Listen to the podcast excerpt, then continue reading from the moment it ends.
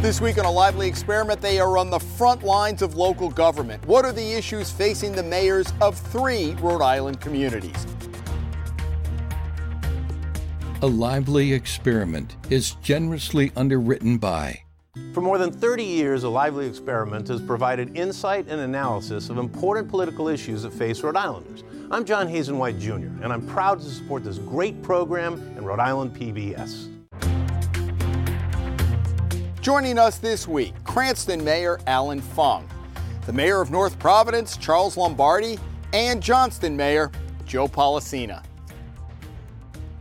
Hello, everyone. We hope you had a great Thanksgiving and welcome to one of my favorite shows of the year, the annual Mayoral Roundtable. Throughout the year, we talk a lot about decisions at the State House affecting local communities. This week, we get to hear about those effects straight from the elected officials on the front lines. I was looking at last year's show, Joe. I told you this. We were talking about the Evergreen contract. You were worried about it coming forward. Now, and Allan, I know you weren't with us last year. Now it's come and you guys, it, uh, uh, there was always a big discussion. What could you as mayors do? Now you filed a suit. So take us through why, and let's talk about the effects of this. I know all of you have had private discussions on this.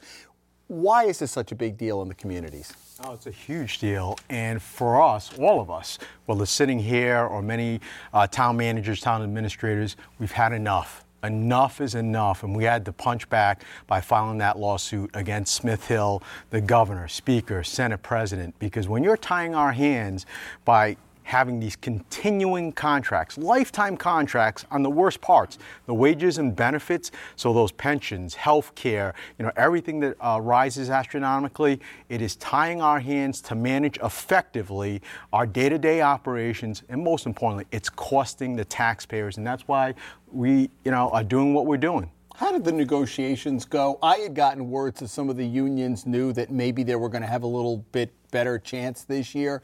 Did you get any feeling to that? In now you have you don't have immediate contracts coming up, right? Yes, I do. Oh, you do. We're, we're, as a matter of fact, we're in a contract dispute now with the uh, municipal workers. Quite frankly, um, I was able to obtain a letter from then the, the union president, and we were trying to negotiate with them. And the letter stated, I'm paraphrasing, but I could get you a copy of the letter. There's no need to rush with the contract now that we have Evergreen. Wow. So, uh, you know, it, it, as, as the mayor said, it's, uh, it's very difficult now. It's, it's, it's, a difficult situation, quite frankly.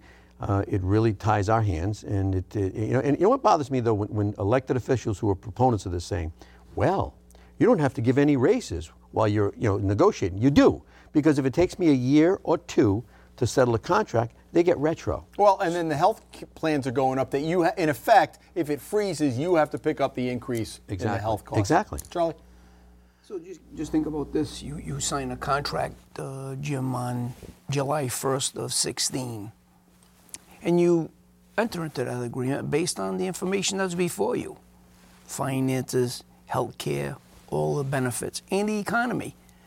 Knowing or thinking that that contract's going to expire on June 1st of 19.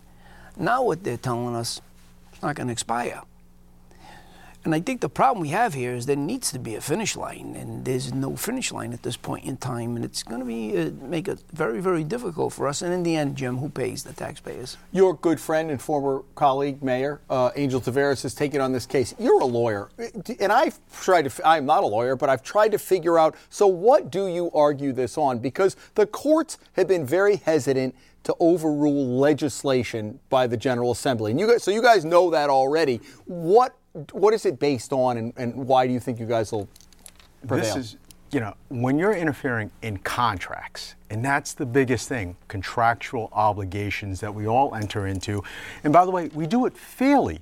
We sit across the table, we negotiate with the unions, and, you know, all of us have treated employees fairly because we try to do what's right because you know uh, in order for us to have the proper service for our residents, we got to also make sure that our employees are compensated fairly and treated fairly. But what is frustrating is when these contracts have no end in sight, especially on costly financial benefits, you know, it's not right. You can't tie our hands that way, and you're interfering with our rights to contract and also at the local level. So we're making the argument that it's unconstitutional, violates that contract clause in the Rhode Island Constitution, and as a second argument, too, what's the point of having home rule? uh, at the local level when everything's getting jammed down our throats from Smith Hill. So, I, I, obviously, I agree with, with my colleagues a thousand percent, but I, am not a participant in this lawsuit, and I'll tell you why. It's based on principle with me. Uh, I agree, it's, a, it's probably the worst piece of legislation that's ever come down or come out of the State House. I agree, I think it's the financial uh, death nail in the coffins of the cities and towns. But let me tell you why that we didn't decide to participate. First of all, I, I couldn't look my counsel straight faced and say we, we have to spend money to, to file a lawsuit for the Evergreen and we're going to join the other cities and towns. And there's two reasons, excluding the two mayors that are here. About 30 communities, and I can understand Burrillville doing it, 30 communities put resolutions in saying that Johnston shouldn't sell water to the on the uh, Invenergy, Invenergy plant. Yep. So, so uh, first of all, I'm from the old school, Jim. Mind your own business if it doesn't affect you. And then the other thing was, quite frankly, when I challenged National Grid, it took seven years. And on paying for the lights, on paying for the state uh, on state street roads. lights on state roads, we ended up obviously being victorious. And now, by me doing that, I think my colleagues will send me Christmas cards now. Uh, everybody wins. So now all the cities and towns do not have to pay for street lights that are on state roads. And we basically uh, we, we come out in front, fought that, and and I didn't ask anyone to come and join me, but I'm sure if I did, they would come. But really, um, so if they win, you'll reap the benefits, and I don't think anybody well, begrudges you. No, that. like I've said before, if they if they win, I win. If they lose, I still win as far as the tax base. So I couldn't go to the council saying, okay, we're going to have to come up with X amount of dollars, and look them straight in the face, especially after the Invenergy issue, when, when 30 communities, 30, excluding the two mayors that are sitting here, excluding their communities, put resolutions against Johnston selling water to Invenergy. Just quickly on this, it's not going to happen quickly, though, right? It's state court, or do you think that they can fast track this? Do you think there's a reason to be able to get it on the docket sooner rather than later? It's going to take a little bit of time because we're not asking for an immediate temporary restraining right. order because you know we're at different stages of when contracts are going to be due. We are not going to have any contracts that are going to be coming up that are impacted for a couple years. So that's why it's going to play itself out. We're going to go through the discovery stage and make whatever presentations that we need and get to the bottom of what is really the root cause of tying our hands. And that's that General Assembly and what went on up there. All right. There's been a lot of talk about regionalization, shared services, and a lot has been going on maybe out of the public eye. Uh, Charlie, I know you have some uh, things going on with Pawtucket, but you already have some shared services that people might not know about with Johnston. Tell me about that. We do. Uh, Joe and I entered into an agreement some four or five years ago uh, with animal control. Uh, we share the same animal control uh, facility. It just happens to be in our town. Uh, Joe's employees and ours we're both saving money. We've uh, um, uh, partnered in the CDBG grant uh, fund program. we've partnered in the sweeping of our streets. and we're talking about other issues also. And as you had stated, you know, this is, to me, I think regionalization of services is our salvation for every community. Um, but it's been so hard. It, why been. is that? Why, Joe? Why are people well, hesitant think, to get yeah, I that? think people think that they're going to obviously lose jobs, and that's not what it's all about. I think it's becoming more efficient. So, for instance, I know that he's partnering, partnering with uh, Pawtucket with the dispatching. We can't do anything yet in Johnston because we still have a contract in effect with the firefighters. I have four firefighters that are in uh, dispatch. As opposed to civilian with you, right, Charlie? yes. Correct. And then I have I have three civilians and three police officers on each shift. So when their contract runs, and obviously we'll sit down and we'll talk to them, uh, and we'll see what goes on. But I think it's it, it's very difficult because I think the unions think they're going to lose positions. I'm looking saying if I don't have to buy computers and radios, and I can go in North Providence, I save the taxpayers money, and no one loses the job. Listen, I will say this, and I can speak for the, the, the, the, my two colleagues here. No one wants to put people out of work. That's not what we're all about. I think the mayor said, Mayor Fung said it earlier. We want to make sure we hire good people, make sure that obviously they get a decent wage, decent benefits. Nobody wants to put people out of work. And you may do it through attrition at some point, right? Well, yeah, we, we, we, we do that, but still, you still need. I can't say to, to Mayor Lombardi, okay, uh, you can take over my dispatching and I'm not sending you any help. I can't do that. I have to make sure that I have the help to go there. So it's saving on the administrative stuff, the equipment, that's what all helps, and it all adds up. Charlie? Well, I, I will tell you this that ironically, and I, and I agree uh, with Joe, uh, two uh, points I want to make. You talk about the Evergreen contract. What they're saying to us is you have the opportunity to lay off employees. No one wants to lay off employees. Yeah. That's, and That's if I was resort. if I was a paying member of any one of those uh, uh, bargaining units, I wouldn't be paying them any law. If you're saying let's just lay them off.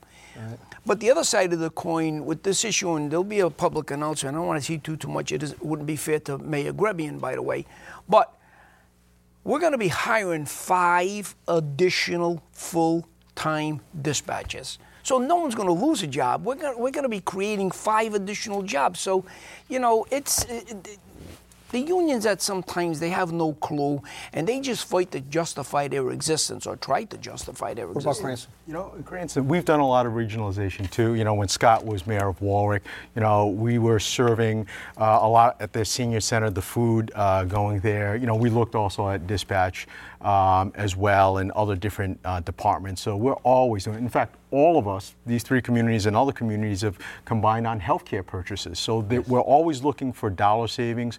But Char- I want to get back to one of Charlie's points that hits home for all of us. No one wants to lay people off. That's not a good solution because when you're laying people off with the contracts that we have, you're laying off the least senior person, that most, um, you know, the, the graduate, getters, the graduate go. got out of college and is teaching right now on the front lines, trying to start, a, you know, her or his or her career and starting a family. No one wants to do that, you know. And the worst part about all of this when layoffs do come, it's usually during the tough financial times when we need the flexibility to get concessions off of these contracts. And that's why that contract, uh, lifetime contract bill is so bad. You know, we try to do whatever we can efficiently so that we're still providing services. In, in fairness, and I had said this when we met with the governor about it, and I said, I said, quite frankly, you're going to be next because the municipal workers have the evergreen. Now, it, in all fairness, if you want to be fair, the state workers are going to want it. And then her hands are going to be tied, or well, whoever's in that absolutely. seat. Absolutely. So that's I would assume that will be next, and rightfully, if I was a state worker, I'd be really upset, saying, "Listen, I want the evergreen just like the municipal, the cities and towns, the municipal workers have it. So I'm a state worker. I want to also have that." Another issue you've talked about, Charlie, more recently is, and you feel very strongly, you've had some issues with the school department about the concept of the town because you own it on ultimately tax increases and everything else. You've sp- spoken publicly about the town really should have control of the school department. Now, I know there are pros and cons on that, so let's talk about that. I don't know how your colleagues feel, but let me know what you're thinking is. Well, I can, at this uh, stage of the game, I can speak for myself, and um, hopefully my colleagues will agree. But think about this: uh, the school departments they were autonomous, and as far as I'm concerned, that law needs to disappear, because at the end of the day it's the mayors, managers, administrators, and the city and town councils that are funding school department um, activities, so to say, and education. So they run a deficit, we got to pick up the tab. And in the end, I keep telling them, my name goes on the tax bill. And the more we try to encourage them to do more with less, like we try to do on our side of the budget, it's like, well, you're going to have to pay for it anyway. Two examples I want to give you. took me five years when I came to the town. I'm looking, the school department has a maintenance department. We have a maintenance department.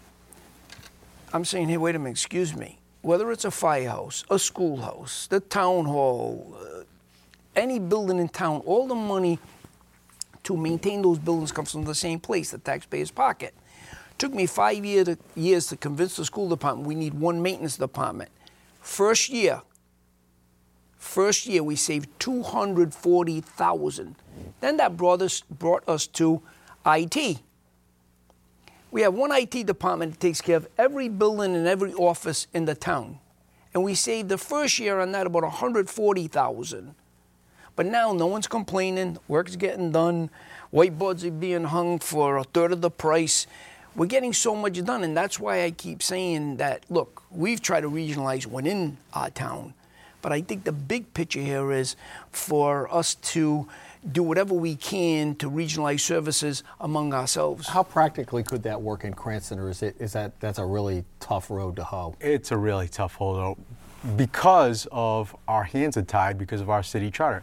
I cannot even do joint purchases with my schools because of that charter. You have to get a charter change. to do that? Exactly. And actually, I recommended a charter change. When was the change to last time you had a charter commission? Uh, they're actually meeting right now. Are they mandated every certain number of years? every 10 just- years. Okay. yeah. So uh, we got to do that. Did you say, Psst, maybe you want to look at that? Absolutely. Oh, there's a lot of financial things that I put forward, you know, in that charter review commission that um, I testified to probably a couple weeks ago, because that's definitely one. Anytime. Uh, as mayors, town administrators, you're looking for efficiencies. Don't tie our hands. And I think that's the message we have, whether it's that lifetime contract bill or just operating Just within our get own- out of the way Get and out let of the way. Let us do it because we can find fit. We're all business guys. We all know what we're doing. Charter problem? Yes, uh, we, the town council and the mayor cannot get involved in the day-to-day activities of the school department. We stroke them a check, and, and it is what it is. But I'm very fortunate, as they say, that I have a very good school committee I work with. However, uh, I get blamed for the bus being late. If the kid gets detention, they come after me. And, I, and I, when you explain to people that the mayor has nothing to do with the school department, they look at you like you're lying to me. No, we- we're being honest with them. So I would like to have a little bit more, and I don't want to use the word control, but a say perhaps. But right now, my school committee and I, we get along very, very, very, very well. We But work it may not always be that way. It may not always be that. And I mean, Charlie, I've- but what, what about devil's advocate to say, look, there really should be a division because you're you're a town administrator. What do you know about the schools? We should have a division. I, I, I say uh, my answer to that is very simple. I, I not questioning their uh, educational capabilities. That's their job. But when it comes to managing the funds, especially in the administrative staff, I don't even want to get into. the You're not money that- recommending the summer reading list? Is that what you're telling me? I don't even want to get into the money that's being spent in the offices. yeah. But you know, Jim, one other quick thing too. You know, we're talking about here locally, but the bigger problem is this: you also have the state driving down mandates, whether it's on the uh, here with the lifetime contract on the city side, but particularly in the schools. Yeah. It's ridiculous the mandates that our schools have to live with. We're paying the bills on that. That's why we want a little bit more say control, working together, not fighting, but working together with the schools on You can't deal with RIDE. Let me tell you why. We, we've been finding students that have been illegally put into the school system. They do not live in the town. And quite frankly, the law is if you catch them, let's say I caught a person now and they unequivocally did not live in the town, they have to stay in the school until uh, January. But then they'll- challenge it at RIDE, and RIDE usually works in their Falls favor. on the side so what I've student. done is with the homestead is You put that in three, four years ago. Correct. Homestead, uh, homestead exemp- exemption. If you have the homestead exemption and you give a false lease, then basically we're allowed to charge you, uh, Joe Polisena, if it's Joe Polisena or Jim Hummel or anybody, we charge you for the education of, of, of uh, educating that child for as long as they're in the school system. And I've had people say, so what are you going to do if I don't pay? Easy. We're going to put a lien against your property and your house will go up for tax sale. So that hopefully will stop those Gets their people. attention. Well, it gets their attention, and the people in Johnston love what I'm doing because they don't want to see. Listen, we're obligated to educate our children in They don't Johnston want to pay for the person from Woonsocket. from, from anywhere, any from any city or town. So we've we've done that, but it's very difficult with RIDE because they'll they'll file uh, obviously an appeal, and RIDE, of course, people from RIDE they don't live in Johnston. What do they care? And, and they rule in favor of the children that are illegal in the school system. Charlie, you got the knowing nod going on over there. So we've had a couple of issues in the last uh, year, and um, we knew of a couple of uh, um, special ed kids, by the way, and they cost you money. So can't catch them. I said that's simple. Put a camera up on the pole in front of their house. So we put a camera up, You did that. absolutely, How'd that go? and we the proved state? to RIDE. But I'm one of the. I'm telling you the story because what Joe's saying, we went to RIDE and showed them a movie. that What'd they say? then they finally we got their attention, but it was a little bit of a challenge. Joe, you need to do joint purchasing with Charlie on the cameras. Cameras. All right, see if you can get some more. We, well, we've had people follow these people, take pictures where they come from out of 'Cause it's a lot of out money. the city. A- they drop they money. drop the children off at a bus stop, and then they head back to another community. Yeah, Connecticut. You talked about, we talked before the show about you've had some issues with red tape from the state. Tell me about uh, the business trying to come in and DEM. No, and this is where it's frustrating because a lot of that, Charlie's Charlie's dropping because he knows what's going on. Every time we all three of our cities, Give me that a lot example, other cities out- Topgolf, yeah, right? Topgolf is coming in, $40 million development in that central heart of Rhode Island, Garden City, Chapel View type area. That's going to be a great project because it's going to be the first one in New England. Now, we're working with them, we're waiting for the application, but they're also jammed up at DEM because there's a little wetland issues. They made changes to their plans, but it's held up over there. I had to get on the phone to talk to Janet Coit, who I love. She's wonderful. We all have a good relationship. And Janet's telling me, unfortunately, I don't have the bodies to be able to get to your application, everyone else that's you know going through. And it's not right. The dollars that are going to a lot of these departments, and I promise Janet, I'm going to go up and testify on your budget. You need it. DBR needs it. All of these Where's other the touch 10 points. billion dollars going? I know you've had a few thoughts about that over Oh, the these years. press people dotting all these departments, they gotta go. You need the frontline workers because this is business development too and cutting through the red tape. He makes so much sense when he says that, uh, Allan. The we need to be business friendly. Locally, we go out of our way to put agreements together for businesses. And but when you got to deal with um, a DEM, and I keep saying they, above all, try to justify their existence, and it's not doesn't come from the top. Yes, could it be straightened out? Probably, but I mean, take someone like Janet Coit. She can't. She doesn't know what that fellow's telling us. Well, it's going to take three weeks. No, it shouldn't take three weeks. In the meantime, the business guy's going. I'm going to get out of here. Why, why, who wants to put up with this? Give you an example. My I'm from small business.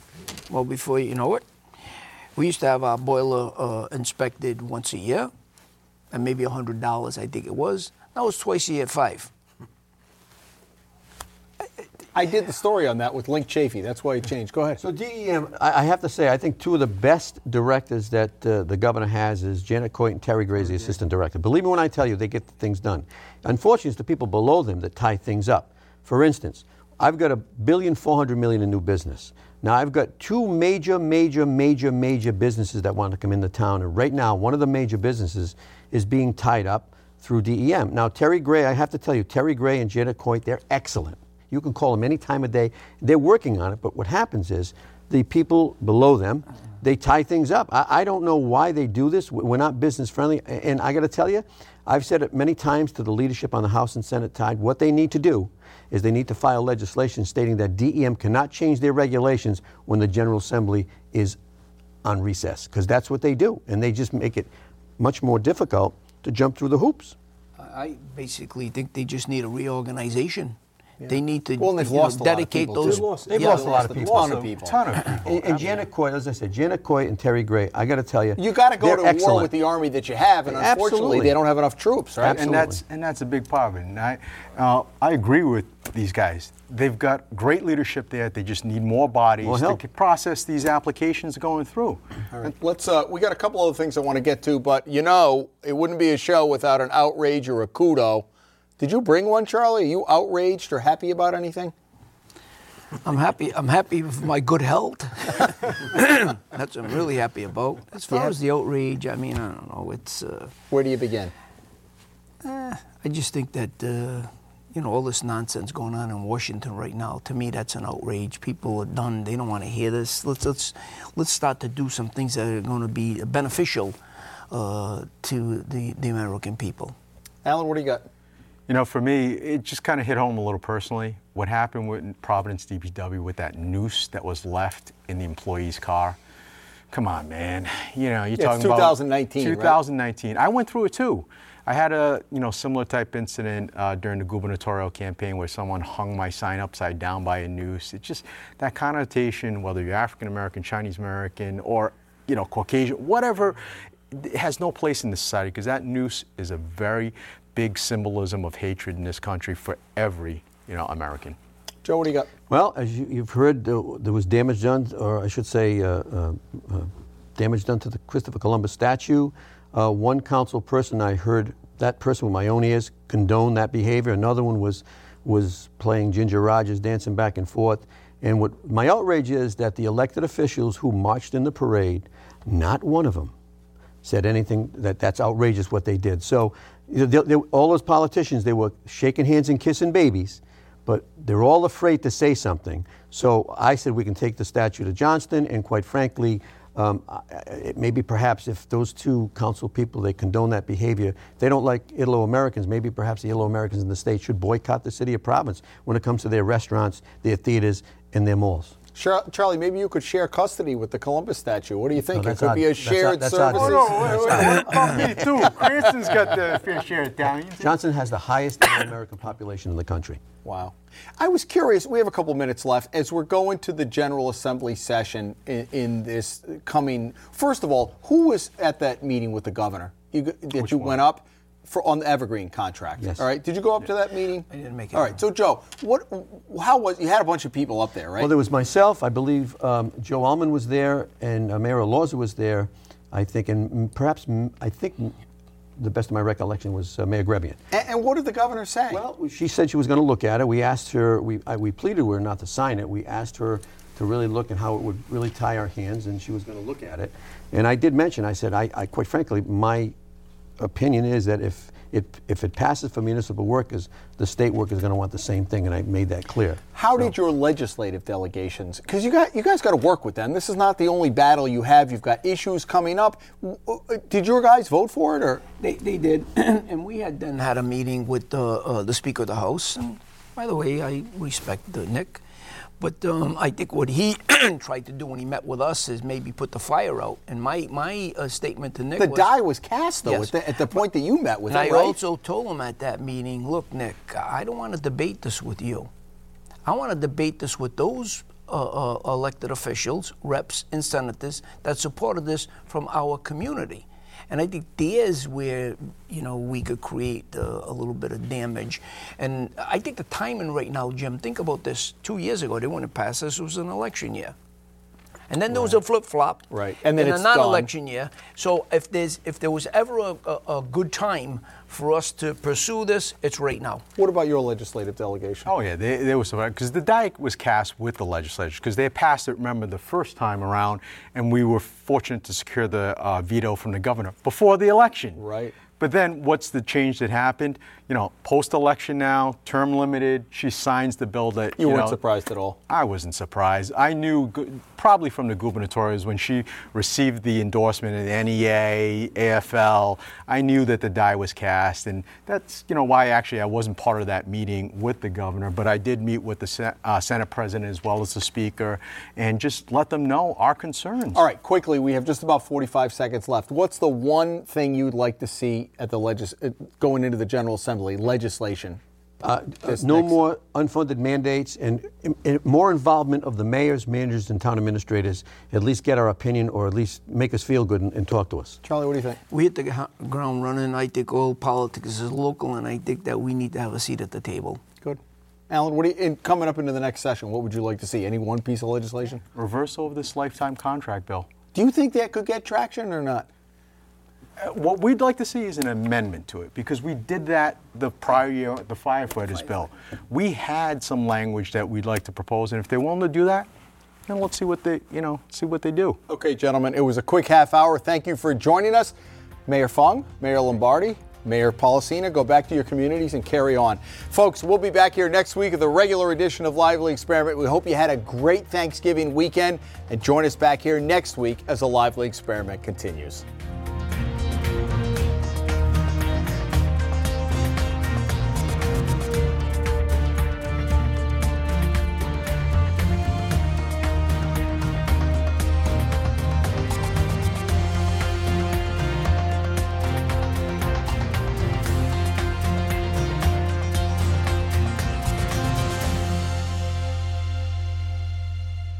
A lively experiment is generously underwritten by For more than 30 years, A Lively Experiment has provided insight and analysis of important political issues that face Rhode Islanders. I'm John Hazen White Jr., and I'm proud to support this great program in Rhode Island PBS.